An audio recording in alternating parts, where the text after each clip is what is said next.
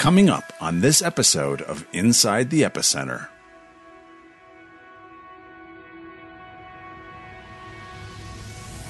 Why does everybody care about this country? And that is where I believe it's because it's the center of God's plan and purpose for the world and for eternity and spiritually. And that's why he sent Jesus to this country, not to South Africa or Canada or Taiwan. Here. And so there's something about here that in God's mind is the center of his plan. And that's why so many people care about it. And that's why we need to understand it. Hello, and welcome to the Inside the Epicenter podcast with Joel Rosenberg.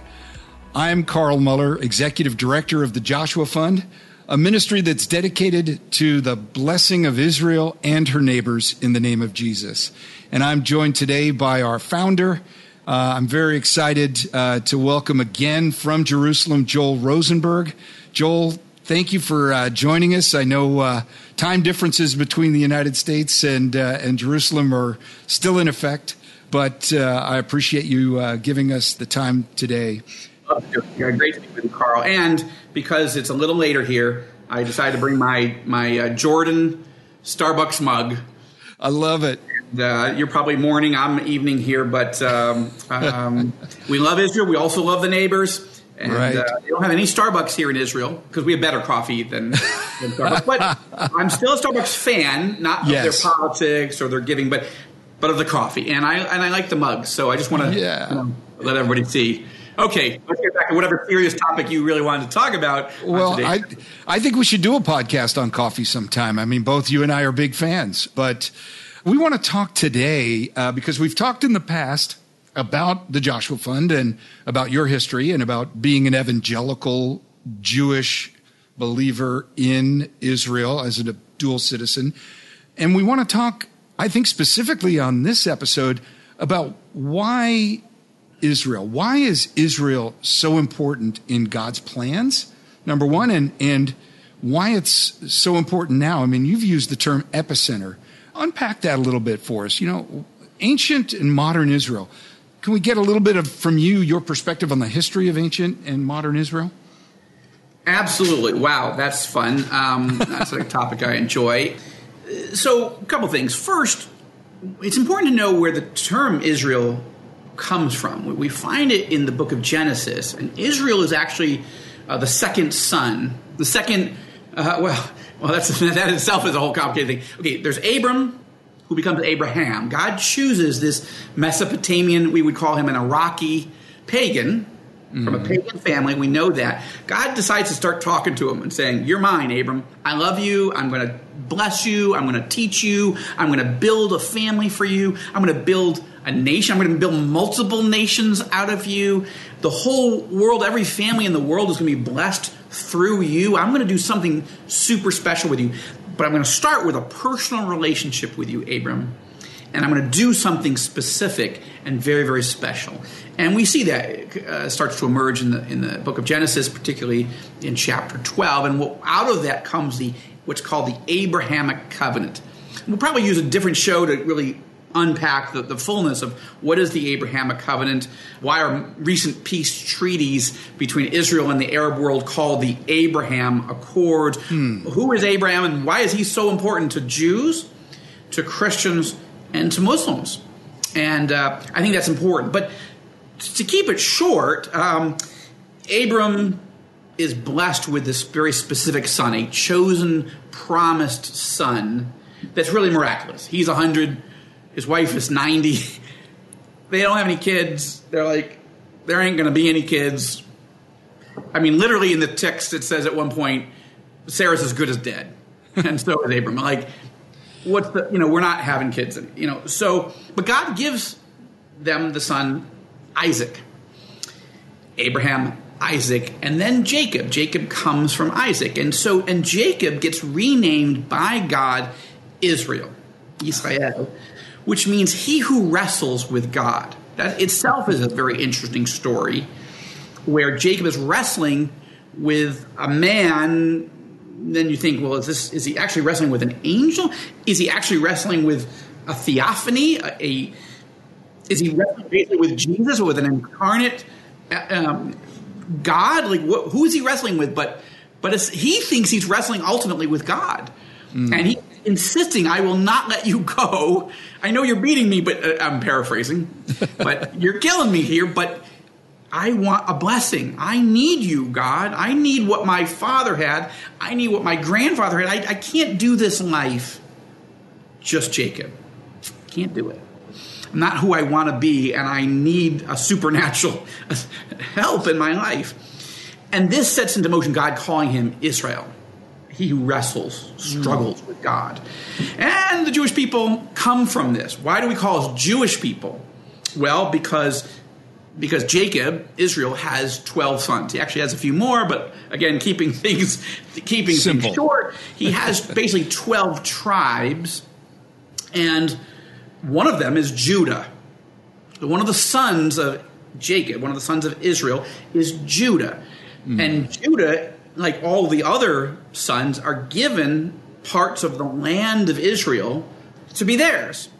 And so eventually the kingdom of Israel really gets divided into two kingdoms. The north is called the kingdom of Israel, ah. and the south and Jerusalem is called the kingdom of Judah. Long story short, both are very rebellious, both are very sinful, and God eventually gets so exasperated with both at first, he judges Israel. And the Assyrians invade, and uh, the, the, Jews are dispersed, and many are, are killed, sadly, and it's very tragic. And then there's Judah. And Judah's supposed to learn from Israel from the northern kingdom hey you need to repent you need to walk with the god of israel and read the bible obey the bible ask god for help don't go off on your own and judah the people of judah which is where judaism comes from the, the, the mm-hmm. faith of the old testament they, they basically blow it over and over and over again. And the Bible says eventually God sends a, a, a, wicked king, King Nebuchadnezzar, from what we would call Iraq and comes and conquers and, and carts off the Jewish people, most of them, to Iraq, to Babylon. So that's where we get the term Jewish, because the northern Israelites are lost, and all that's left that we know of are the people of Judah. Judah. And we are therefore Jewish. so that's um, fascinating. Now, God eventually prophesies through his various prophets that Israel, that he will be merciful and bring the Jewish people back to settle the land of Israel. And he does it several times. and each time we don't listen to God. We do for a while, then we don't. So that's the story of Israel in the fastest way I know how. and the key to know is for some reason, God's sovereign reason, we could talk about why, but ultimately you have to trust that God just decides to choose Abram and to right. make him a people and give him a land. And that right. land is Israel, and the people are Jewish. And you think, well, so what? Like there's the Taiwanese, there's the Brazilians, there's the Canadians, there's Americans, there's Germans, there are you know whatever South Africans, whatever. Why? Who care? I mean, Jews are nice. That Israel's good, but why does everybody care about this country? And that is where I believe it's because it's the center of God's plan and purpose for the world and for eternity and spiritually. And that's why he sent Jesus to this country, not to South Africa or Canada or Taiwan. Here. And so there's something about here that in God's mind is the center of his plan. And that's why so many people care about it. And that's why we need to understand it. You know, Joel, that's uh, um, it's so fascinating to look at the history of Israel from the Bible and all of the promises of God. You know, I think also the Christian connection to Israel has to be kind of understood, right? Um, what about Israel and and sort of the Christian evangelical promise uh, connection there? Well, uh, a couple ways to look at that. I mean, we start by evangelicals who don't believe that any of these promises are, are, carried on, that these are Old Testament prophecies and, and promises, and that the New Testament, you know, reformats the whole system, and we start with a whole new story that has nothing really to do with the Old Testament promises. And there are evangelicals who, who believe that, Christians of other uh, theological, you know, persuasions uh, that believe that, and then the, there's the one other element that might be more even negative than that. That one is to not believe that these promises or prophecies have any bearing in the New Testament era. They don't have bearing because Jews rejected the Messiah, and rejecting the Messiah wasn't just not good; it was so bad that God was like, "I'm done. Those promises are no longer, you know." Um, they're not they're no longer in motion. Mm. I'm replacing the Jewish people in the plan and purpose with God with the church. Mm. And um, I am superseding all the things that I said as I promised to Israel as an ethnic religious entity. I'm taking those promises and I'm, I'm saying, okay, we're, we're, we're superseding all the language in the Old Testament about how that relates to the Jewish people and the nation of Israel. And I'm sort of, God's taking all those things and giving them to the church. And that is what's known by theologians as supersessionism and sort of a more common vernacular as replacement theology. Mm. Mm. And so I say that because while the vast majority of evangelicals believe that these promises and prophecies are still viable and, and, and in motion. Um, there are evangelicals who, who, who, just don't believe that. So it's important mm. to be honest about that. And interesting. Maybe we'll get one or two of them on at some point and have that conversation.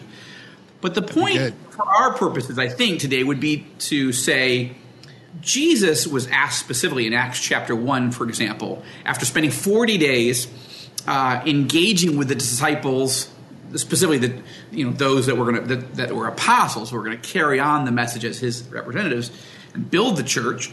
They spend 40 days with the resurrected jesus and he's teaching them about the kingdom of god right? Mm. how does this look? I'm sure he took some of that time to remind them of things he taught them that they didn't understand before but he's also teaching new things and things that we start to play out in the epistles in the gospels in the um, in the book of acts for example but we get up to Acts chapter 1, verse 8, or 6, 7, 8, or the whole piece, and what you get is the apostle saying, now, just to be clear,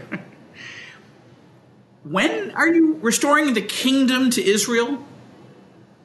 Now, if God was really done with the story of hmm. Israel and the Jewish people, that would have been the perfect moment for Jesus to say something to the effect of, Oh my gosh, you cannot be serious. I just spent 40 freaking days explaining to you about the kingdom of God. Do you not understand that I am done with Israel? I am done with the Jewish people. Uh, hello? He didn't no, say that. No, though. no, you're just not getting it. Yeah. Now, that would have been this is very much things he said to them before they received the Holy Spirit. But now he doesn't say that. He said, hey, gentlemen, now is not the time and place to explain to you when these prophecies are going to come true. Your mission is to take the good news of salvation to Jews and Gentiles, to be my witnesses in Jerusalem, where I'm talking to you from now, Judea, Samaria. By the way, Judea, Samaria now is known as the West Bank. Super controversial, but uh, but needs Jesus' good news message also, and then to the right. end of the earth where you live uh, in, in, the United States, California. Amen. So the other promised the land, of the earth, right? Yeah, that's and the other end of the world. Yeah. So the short version of that is really that um, that would have been the moment in the New Testament to say no, but Jesus doesn't do that. Um, and then if you look at just just take the book of Acts, and what you'll find is Stephen he's recounting the entire history of the Jewish people. Now he's hmm. telling a lot of the Jewish story about uh, that's that's a, a, sad part of our story that we have often rejected the prophets, the word, the messages that God is trying to teach us. But yeah. he's telling the story of God's faithfulness to the Jewish people, including the Abrahamic covenant, and he doesn't rescind it. Same thing when, as the Apostle Paul deals with the Abrahamic covenant he never talks about God rescinding the Abrahamic covenant, which was the original covenant where I'm going to take Abram, I'm going to, know, I'm going to do something special with you. I'm going to create a family. I'm going to create a nation. I'm going to give you a land. I'm going to bless the world through you. That was an unconditional set of promises to Abram. It wasn't Abram, if you do this, I'll do that. God just said, I'm doing this. Right. Okay. Right. So that's an unconditional promise. And In fact, what the Apostle Paul reaffirms in Romans 9, 10, and 11, just as an example, is those covenants are still for the Jews. God is not done with the Jewish people. Yes, Jewish people are not willing yet at that point in history to receive Jesus in Mass as Messiah. But Paul says, no, may it never be that God would just be done with the Jewish people. So this is the short version of. I mean, I know that's kind of long. You keep asking me doctoral dissertation type questions, Carl, and you're going to get longer answers than you. You, you, know, the beautiful but thing is we get a chance to dive deep. Never rescind the Abrahamic covenant because yeah. you can't. It's yeah. it's unconditional. Yeah, and you know, and obviously we we'll go into much more of that in future discussions about the nature of God's blessing Israel. But what about the other nations around Israel in that in that region? I mean, is God's blessing exclusive to Israel? I mean, how does that?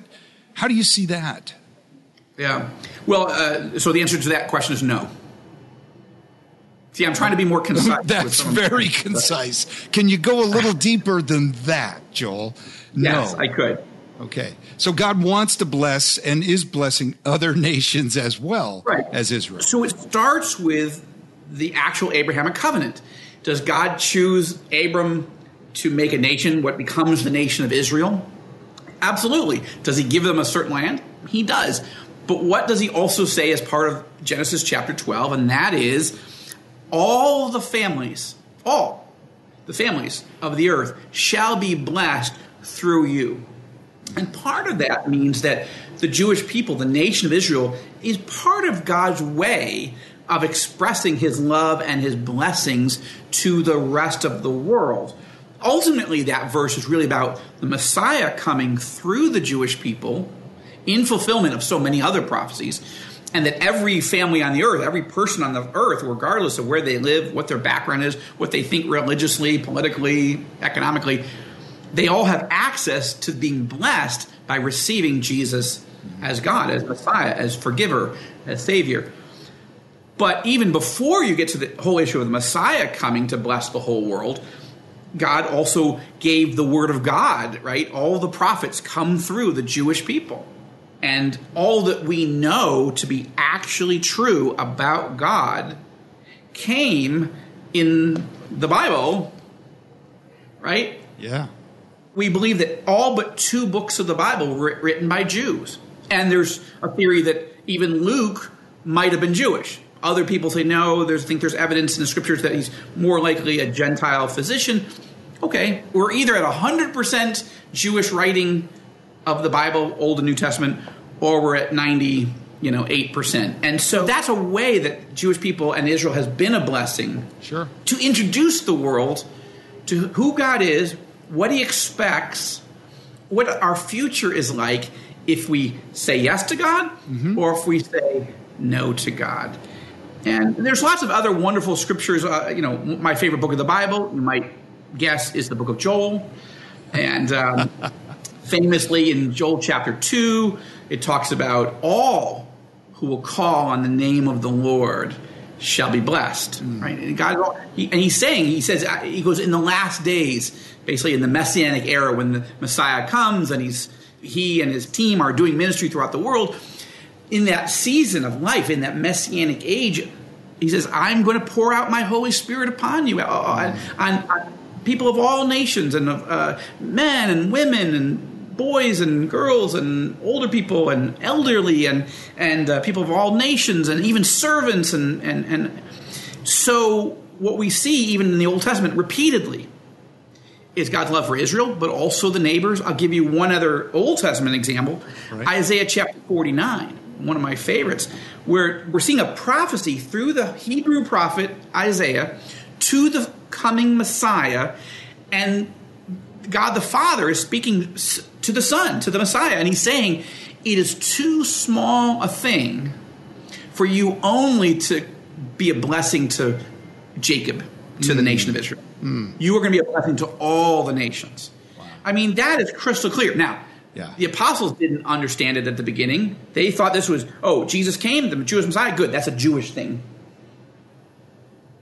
They didn't want to share it with the rest of the world, even though Jesus himself said, For God so loved the world, the Yeah. whole world, all ethnos, all nations, mm-hmm. and we see this repeatedly from the Old and New Testament. It's all na- all nations. That's a beautiful promise, and it's part of the universality that the message that Jesus brings to us. You know, we wouldn't be sitting here. You were born in the United States. I was born in the United States. We wouldn't be sitting here if there wasn't a concept of Israel and the line of Jesus, you know, blessing all nations and blessing everyone. But even further than that, I think, you know, it, the Bible mentions a number of the other nations in the region and, you know, Egypt. And I know that there are those that uh, don't focus on those things, but it's really important to remember that it's Israel and these other nations and all of the world as a result.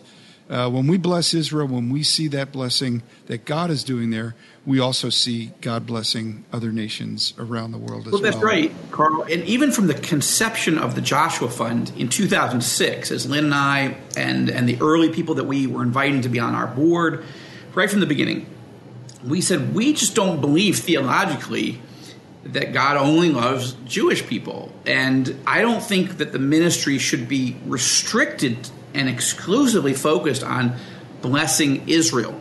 You know, Lynn and I don't think that's right. Now, we understand why, and we, we probably understand better today why ministries choose one or the other. Not because they necessarily theologically think the other team, the Arabs or the Persians or the you know the Chinese or whomever, you know, they need the gospel and Israel doesn't, or vice versa. No, no, no, it's not that. But but it's complicated Yeah. to try to do both, to bless Israel and her neighbors. It's easy to say, challenging to do. But part of it, you know, was not just theology. I, I may have mentioned this in our ear one of our early discussions for one of the initial podcasts. But I have a Lebanese brother-in-law Lynn's sister, younger sister, married an amazingly wonderful uh, brother uh, who was born and raised in Lebanon, an Arab believer. Uh, he wasn't a believer in Lebanon. He didn't come to faith until his family escaped from Lebanon because of the trauma of the civil war in the 19, late, mid to late 1970s and early 80s. Yeah. Their family escaped out of Beirut, but he grew up in a, an apartment building in Beirut living in the hallway because there were so many bombs and explosions and machine guns going off around them. They had to be away from the windows, and the building would rock. It- It's uh, it's quite a story. But I mean, he lived 15 minutes away. He married my sister-in-law. His name is Dan. Dan and Susan lived 15 minutes away when we lived in the United States. And uh, what was I going to do? Every you know, every time we saw them, we're going to like, oh hey Dan, we're doing more with the Joshua and to bless Israel. I mean, you guys, you're on your own. Us, we're doing great. It just, it just didn't seem right. you know? Right, exactly. So uh, the first financial gift that Joshua never gave wasn't to Israel. It was to Lebanese Christians during the 2006 uh, missile war, so that it, Lebanese Christians could reach out to their devastated Muslim neighbors uh, that were getting hit by Israeli rockets in return. How can we love them? How can we serve them? How can we bless them? Um, and it, that was so. We believe it, it it's a practical. Uh, it's not just theological. All good theology should lead to good practice. That's a great statement. It actually sounds like a like one of those things Linus and Charlie Brown would say. You know, uh, we want to get back to that in just a second, but I want to take a quick break here for something that our listeners will be really excited to hear about.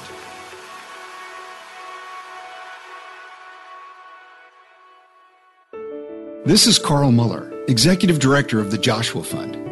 Scripture tells us that the prayer of a righteous person is powerful and effective.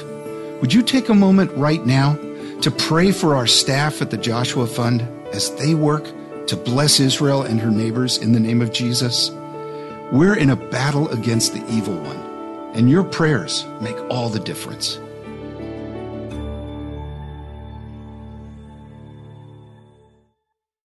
Joel, I want to get back to this idea, you know, God's blessing to Israel and her neighbors.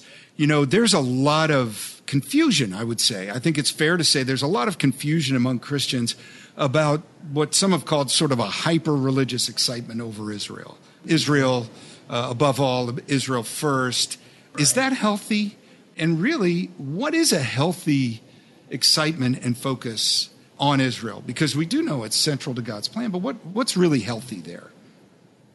That's a very perceptive question because I think that that many Christians, including evangelicals who don't agree with where I'm coming from about God's specific heart, plan, purpose, even in the New Testament era about Israel and the Jewish people, set aside their theology, they have seen nuttiness in some of is the, that a technical uh, term world. Yeah, it is. It's a term. Uh, it's not just peanut butter. You can have nuttiness in many different areas, and you know some people like creamy uh, but others like nutty. And um, I like nutty, but I don't like nutty when it comes to theology and practice. And so, so the church has done something odd, and I'll, we'll limit it now to the evangelical church. Let's just say, for many you know centuries, Christians didn't show love care, compassion to the Jewish people, who were mostly living in exile because of sin, but Christians were supposed to be the ones to love them and show compassion to them, even if they were under God's judgment in the sense of being out of the land until God was ready to bring them back and they were ready to turn back to Him. But that didn't always happen. Uh, tragically, we have you know one of the, the great stars of Protestant Christianity is Martin Luther. Martin Luther had a love for Jewish people uh, at first, and he so was so passionate, of course, about his love for Christ, Jesus Christ, and he wanted to tell everybody about Jesus and you know share the good news. Right? He was an evangelical in that sense, but he he got super frustrated because no Jewish person would listen to him. They wouldn't say yes, and this created not just anger; it created a root of bitterness in him and as he got late in his life, he also got quite ill. There was, I think, some issues of dementia and other, uh, you know, ailments that were affecting how he thought. But the tragic result of it was he became very anti-Semitic. Now, it's impossible biblically to be anti-Semitic because Jesus is Jewish. Jesus was Jewish. You hate Jewish people, uh, you got a problem with Jesus. Yeah. If you know Jesus' first disciples Jewish, hate Jewish people, like hate them, like want to kill them and destroy them. How do you account for Jesus? Like, and and Jesus says he's got a plan for the Jewish people. Paul says, "I love them. They don't quite get it yet, but you know, Romans 9, 10, 11. I, but I might, my, I would go to hell." He basically says, Paul says, if I could just get every Jewish person to believe that Jesus is the Messiah. That's that's how strongly I feel about it. Which would mean that we're supposed to feel that strongly about it. But okay, Martin Luther, he just didn't get it. And he got angry and he ended up writing a book called, a little pamphlet called On the Jews and Their Lies. And the short version is it was a horribly anti Semitic tr- uh, screed which called on the Christian community, the, the nascent Protestant community, to destroy synagogues, burn Torahs, beat up Jews. It was just horrible. And it then entered into a history, unfortunately, of some, not all, but some significant Roman Catholic animosity and hatred of Jewish people, and it just it was toxic in Europe during that period. Now, eventually, Adolf Hitler, who was anti-Christian, anti-Jesus, anti-Bible, but he was so evil, he was also clever, and he knew that the Martin Luther was the founder of Lutheranism, uh, the Lutheran Church, the state mm-hmm. church in Germany, and he decided to quote these anti-Semitic statements by Luther and use them to sort of sort of justify his own anti-Semitism and his own horror that led to the Holocaust. So, all that to say, um, there's an issue here, and um, unpacking these issues for a moment is just to say that Christians have not always handled correctly what the Bible says about God's love for the Jewish people. And when you have bad theology, you know, I just said good theology leads to good practice. Yeah. But bad theology can lead to very dark and bad places as an implication. Like, well, if God, you know, hates Jews, I should hate them too. Um, Martin Luther told me I should beat up Jews and burn their synagogues, so maybe the bad idea. You know, Joel, it, it, it, reminds me of, a, of an incident that happened to my wife and I uh, a few years ago. You know, I come from a German background. Uh, my family is uh, extended from Germany, and and my wife and I uh, a few years ago had we got an invitation from a very prominent rabbi in Los Angeles to come for Shabbat uh, dinner on a Friday night, and of course it was amazing, amazing food, amazing fellowship, amazing conversation. But at one point in time, he said he looked at me. He said, "You know what is really remarkable is that uh, for myself, Torah scholar." and historical generations of Jewish belief. And my ancestors fled Germany um, during the time of some of the pogroms and some of the, the situations of persecution. And here you are as a Christian German American. And what he didn't know was that my great uncle, who later uh, became an American citizen, actually fought for the Wehrmacht in World War II. Wow. And, uh, you know, we had this amazing reconciliation conversation that was not about us because we we were friends, but about the history of our peoples, the Jews in Germany, and uh, where that came from, and how so much of our uh, world and our lives have been shaped by these kinds of tremendously powerful conflicts. But I want to get back to what you were saying, and, and are we saying right now that that maybe modern evangelicals to some degree are, are, are like overcompensating for that sort of history, uh, that sort of tradition of Christians being anti-Jewish? I mean, yeah. where, where's a healthy balance there? Right, some are. But let me just say about your, your personal story. It's just an interesting uh, moment there. I, I, like, you know, people who are looking at the Joshua Fund and saying, why exactly would the board of the Joshua Fund hire a guy who, you know, this is his background? because it's not you. And number one, and number two, that's what biblical reconciliation is. I'm a sinner. You're a sinner. If you go back in our family's background, we got sinners also. And the question is, can anybody be redeemed? Is there any second chances? Is there any way that God can take people who have made serious mistakes in our own lives and our in our families' lives? We're not responsible for our forebears, but but that could seem like a huge impediment to me as a Rosenberg to hire a Moeller to help bless. No, but that's but in Christ everything's different. The whole Amen. the reset comes because Christ has said, "Yeah, I get it. You're all a bunch of bad people, but I'm holy and I want to change everything. I want to redeem you. I want to show people how good this good news is by taking people who don't get it and helping them to get it and then becoming part of the story, stepping into the story.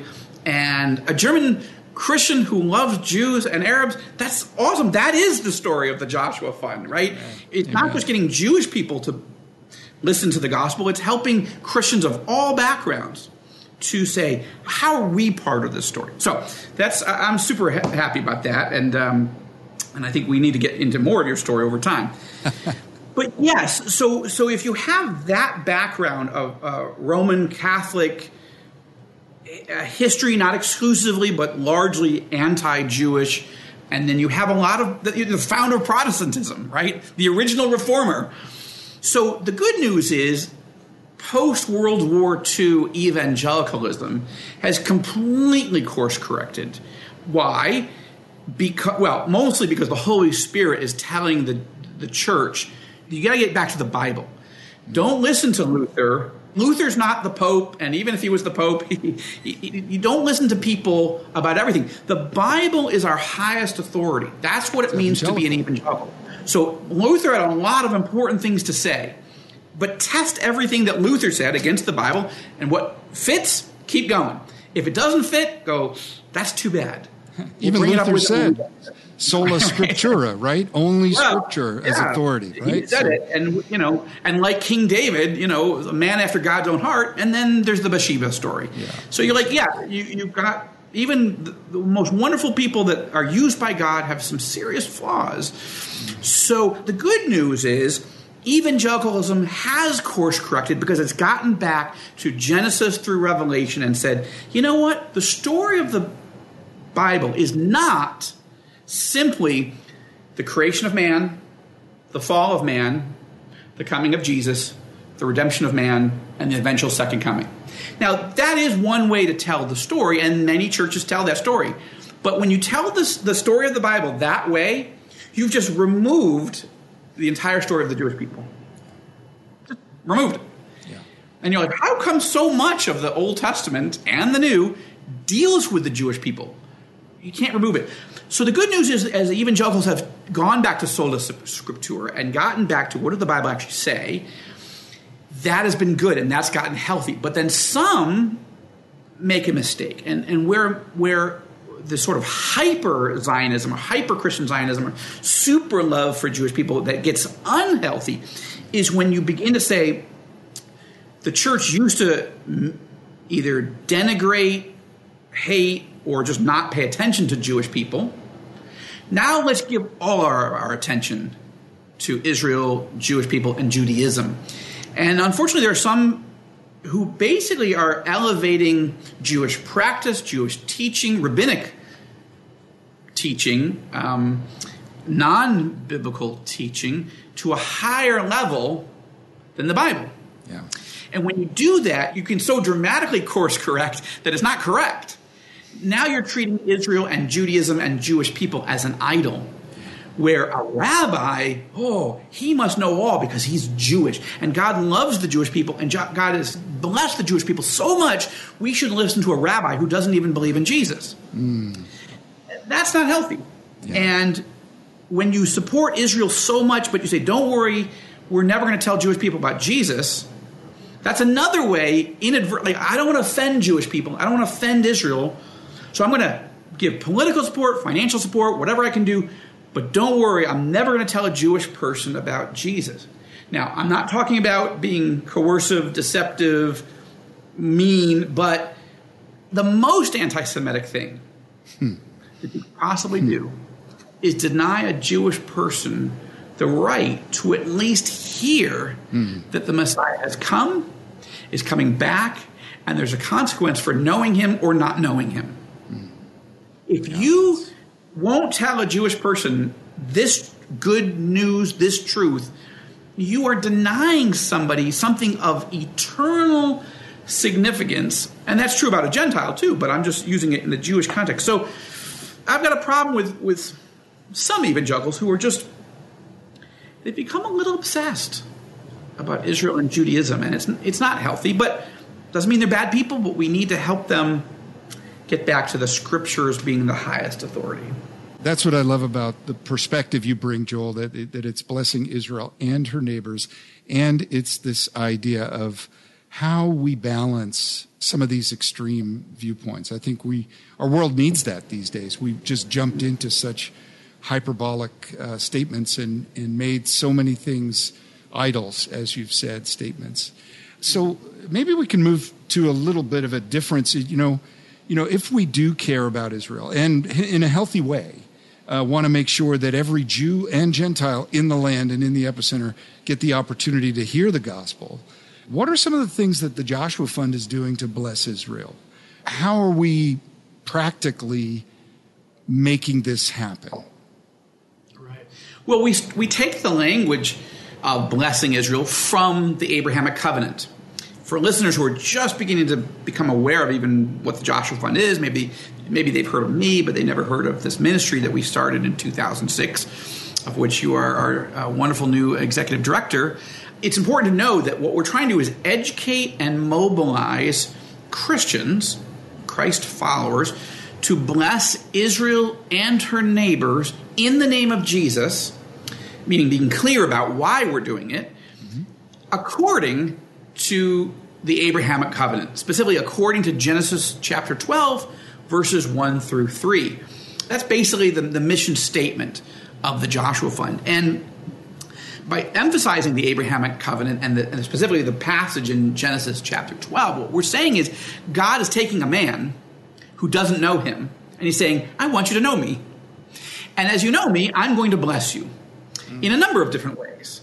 And as you're blessed by knowing me, I'm going to make you a blessing to other people. To all the families of the earth can be blessed through you and my relationship with you and what I'm going to do through you and your descendants. That's the story of blessing. And that blessing is continuing on throughout the scriptures.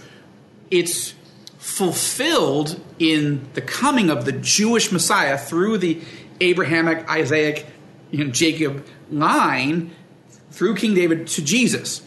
And then Jesus accelerates this blessing by telling his followers, now go and take this good news and show compassion and care for the poor and teach my word and, and live it so that everybody has a chance to know God the way Abraham knew him, the way Isaac knew him, the way Jacob knew him, the way you know him, and even better than they knew him because there were still pieces that they didn't fully understand that God had not revealed to them.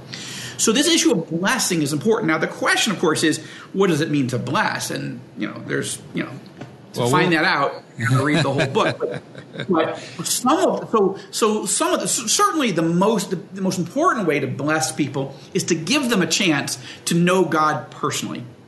I love where we're going with this because I think the idea of blessing is more than just a, a few words or, or, nice things. You know, Jesus really gives us a good example of that. You know, just don't say, you know, be warm and be filled, right? I mean, we have stuff to do that makes a difference. And I'm, I'm looking forward to some of our future episodes where we talk about what we're doing and how we're seeing the Joshua Fund and others that we partner with blessing Israel and her neighbors in the name of Jesus. But uh, Joel, I want to I want to uh, wrap us up on this part. We've talked a lot about Israel. We've talked a lot about the importance of Israel. I'm also really want to encourage all of our listeners to pray for Israel. Pray for the Joshua Fund in particular, but in many ministries, what we're doing and how we're doing to bless Israel at this time. It's an important thing that we take away from this podcast is that uh, God has bestowed a special blessing on Israel. He is using Israel to bless all of the nations. And uh, the most important blessing that Israel gives to all the nations is Jesus Christ. So uh, I'm excited about the future that we do uh, with the conversations that we'll have. And again, Joel, thank you so much for joining us for this episode of Inside the Epicenter with Joel Rosenberg. Again, thanks everyone for listening. Uh, my name is Carl Moeller. I'm the executive director of the Joshua Fund, a ministry that, as we've said, seeks to bless Israel and her neighbors in the name of Jesus. For Joel Rosenberg and the Joshua Fund, thanks for listening.